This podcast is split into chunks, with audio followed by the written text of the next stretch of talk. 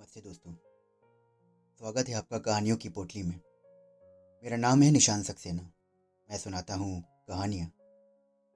ये सुनते हैं आज की कहानी जिसका शीर्षक है फासले। भक्त ध्रुव ध्रुव की कहानी अपने चरम पर थी। अमोल के प्राण जैसे कानों में सिमट आए थे। पलक नेत्रों से वो दादी को देख रहा था जहाँ से ये कथा अमृत झर रहा था। दादी तन्मय होकर सुना रही थी। और फिर आकाश में एकाएक प्रकाश छा गया। ऐसा प्रकाश मानो सौ सूर्य एक साथ जगमगा उठे हो। प्रकाश से अमोल की आँखें भी चौंधिया गईं। और फिर भगवान नारायण अपने चतुर्भुज में प्रकट हुए। चतुर्भुज मतलब?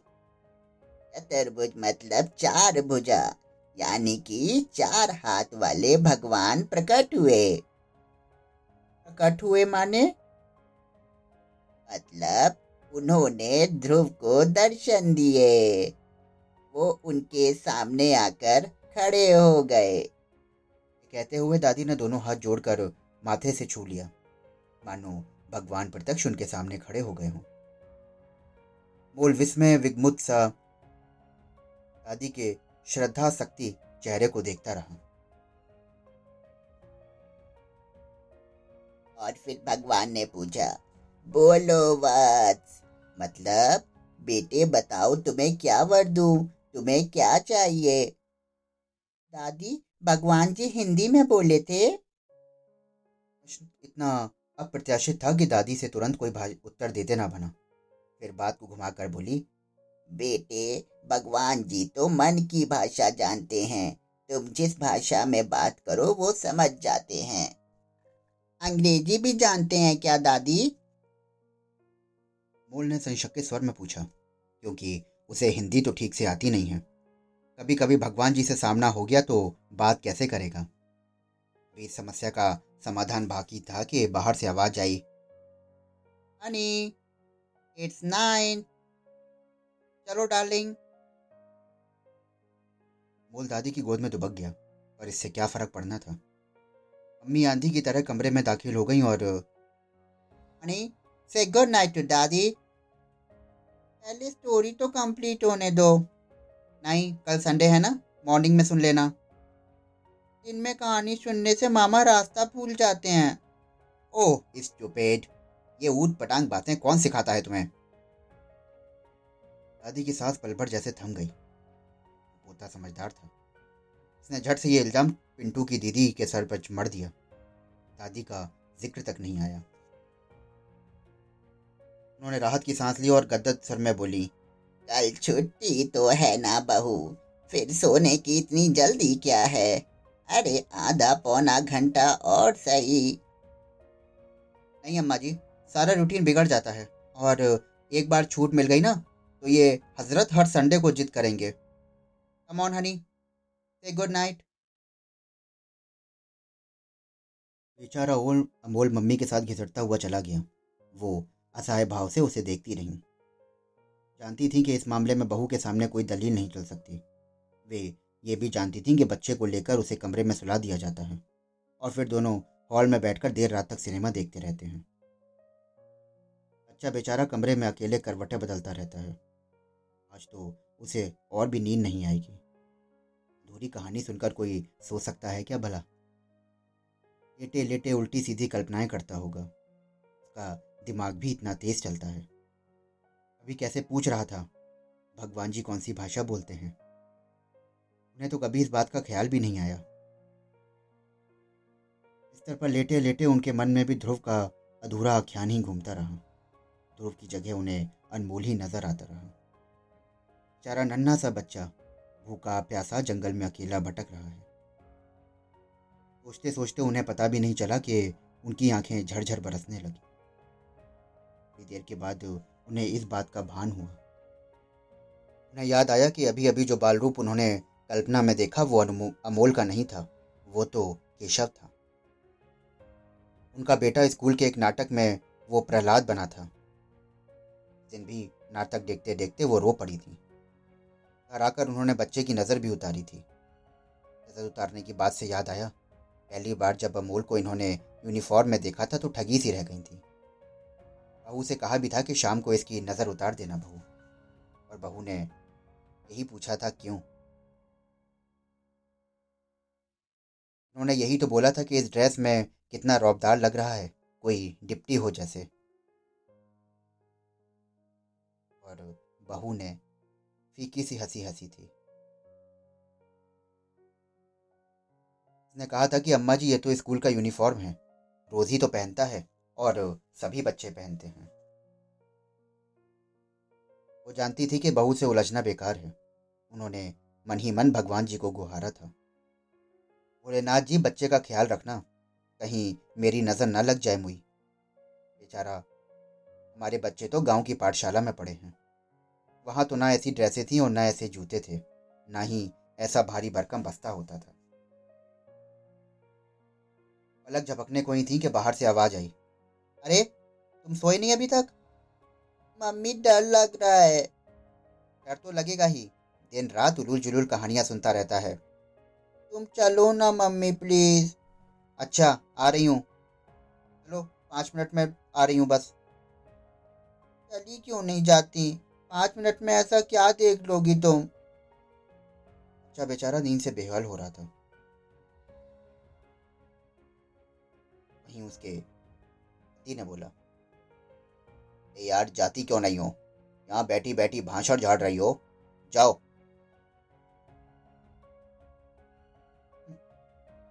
ऐसा है ना? तुम्ही ने स्पॉइल किया है। देखना नेक्स्ट ईयर में इसे हॉस्टल में डाल दूँगी। के बाद शायद केशव बच्चे को लेकर कमरे में चला गया था, क्योंकि हॉल से अब सिर्फ़ पिक्चर की आवाज़ आ रही थी। ऐसी भयानक आवाज़ें थीं। बच्चा डरेगा नहीं तो और क्या होगा? पता नहीं है क्या शौक पाल लिया है इन लोगों ने। दिन भर दफ्तर में बैठकर मजगमारी करेंगे और फिर आधी रात तक जाग कर सिनेमा देखेंगे। ना ये कहीं जाते हैं, ना इनके यहाँ कोई आता है। घर में आवाजाही हो तो थोड़ी रौनक बनी रहती है। यहाँ तो सन्नाटा सा खींचा रहता है। ये मरा टीवी भी ना जाने घर में हो तो आदमी आदमी की आवाज़ सुनने को तरस जाए। बड़ी तलक से आई थी वो यहाँ पे। गाँव में जो कुछ था उसे सब हटा के अब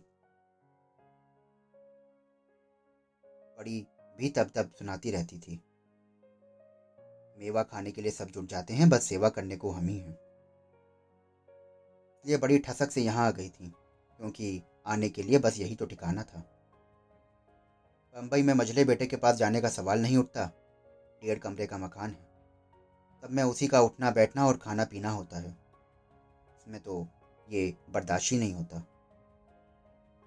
इसलिए केशव के पास चली आई थी। यहाँ आते ही उन्हें एक निचाट सूनेपन ने घेर लिया था। सुबह तो खैर बड़ी हड़बड़ी में होती है। किसी को किसी से बात करने की फुर्सत नहीं होती और दस बजे पूरा घर खाली हो जाता है। वो बैठी महरी की राह देखती रहती हैं और महरी भी तो शहर वाली है। उसके पास बोलने बतियाने की फुर्सत कहाँ होती? पंजाब मेल की तरह घड़घड़ाती हुई आती है और काम निपटाकर उड़नछू हो जाती है। वो बैठी अमोल की बात जो होती रहती हैं। वो स्कूल से लौटता है तो दोस्त के साथ उसके साथ चले आते हैं। इसी तरह दूध का गिलास गटक कर फिर खेलने निकल जाता है। तो माँ के साथ ही घर में दाखिल होता है। उसके बाद दोनों माँ बेटे पढ़ाई में जुट जाते हैं। इतनी सी जान और ढेर सारी किताबें। उन्हें तो देखकर ही दहशत होती है। हाँ रात को कहानी के लालच में ही सही। मोल आधा पौन घंटा उनके पास आकर बैठता है। दिन भर में उन्हें जैसे इन्हीं क्षणों की प्रतीक्षा रहती है। कि रोज उनके लिए कोई ना कोई अच्छी सी कहानी सोच के रखती हैं। कितना लाड़ उमड़ता है मन में। उनके अधिकार की सीमा बस यहीं तक है। बहू जब जब ताने देती रहती है कि आजकल ये पढ़ाई से जी चुराने लगा है। खाते समय नखरे करने लगा है। बिना बात के चराने लगा है और ना जाने क्या क्या। इसे साफ़ तौर पर तो कोई कुछ नहीं कहता, पर इशारा वे समझती हैं और कुड़ के रह जाती हैं। सबसे ज़्यादा दुख तो उन्हें इस बात का होता है कि बच्चे को ये लोग अकेले सुला देते हैं। भला उसकी ये उम्र है। जब आई थी तो अमोल दो दिन तक जिद पकड़े रहा था। केशव ने भी कहा था कि मम्मा, अम्मा जब तक यहाँ हैं, हनी उन्हीं के पास सोएगा। बहू बहू ने तो साफ़ मना कर दिया था। एक बार कहानी का तार टूट जाए तो मज़ा चला जाता है, पर दूसरे ध्रुव की कहानी तो पूरी करनी ही है। दादी ने उस दिन पोते को लिए एक और कहानी सोच रखी थी, इसलिए पहली वाली को जैसे तैसे निपटाकर इन्होंने शुरू किया। तो सुनो बेटे, एक छोटा सा लड़का, नाम था राम बोला। बेचारे के माँ बाप उसे छोटा सा छोड़कर भगवान को प्यारे हो गए थे। भगवान को प्यारे हो गए थे मतलब? मतलब कि वो मर गए थे। एक दाई थी। बेचारी बच्चे को पालती थी। बेचारी चार घर से भीख मांग कर लाती। उसी में से खुद खाती और बच्चे को खिलाती लेकिन उसके बुढ़ापे का शरीर कब तक साथ देता? एक दिन वो चली गई। और बेचारा राम बोला दुनिया में अकेला रह गया। मोल की बड़ी बड़ी आँखें करुणा से झलक आई। अब राम बोला क्या करता बेचारा? वो वो राम बोला हनुमान जी के चबूतरे पर जा बैठता। लोग मंदिर में पैसे चढ़ाते, बंदरों को खा, चने खिलाते। पर राम बोला, पैसे तो नहीं छूता, मगर चने ज़रूर खा जाता था। एक हाथ में डंडा लेकर बंदरों को भगाता और उनसे जो चने बचते, वो वो खा जाता। वहीं मंदिर में एक पंडित जी थे। उन्होंने को बड़ी दया आ गई। भाई राम बोला को देखकर उन्होंने राम बोला को घर ले आए। और वहाँ पर अपनी पंडिताइन से बोले कि, हम इसको अपने यहाँ रखेंगे। लेकिन राम बोला कि भूख प्यास तो बिट गई थी, पर रात को उसे बड़ी मुसीबत होती थी। क्यों? उसको रात को मुसीबत क्यों होती थी दादी? क्योंकि छत पर एक ही कमरा था और राम बोला को वहीं सोना पड़ता था।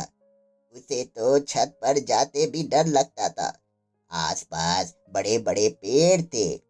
वो साए साए करते रहते और उनकी छाया ऐसे हिलती जैसे भूत प्रेत नाच रहे हो।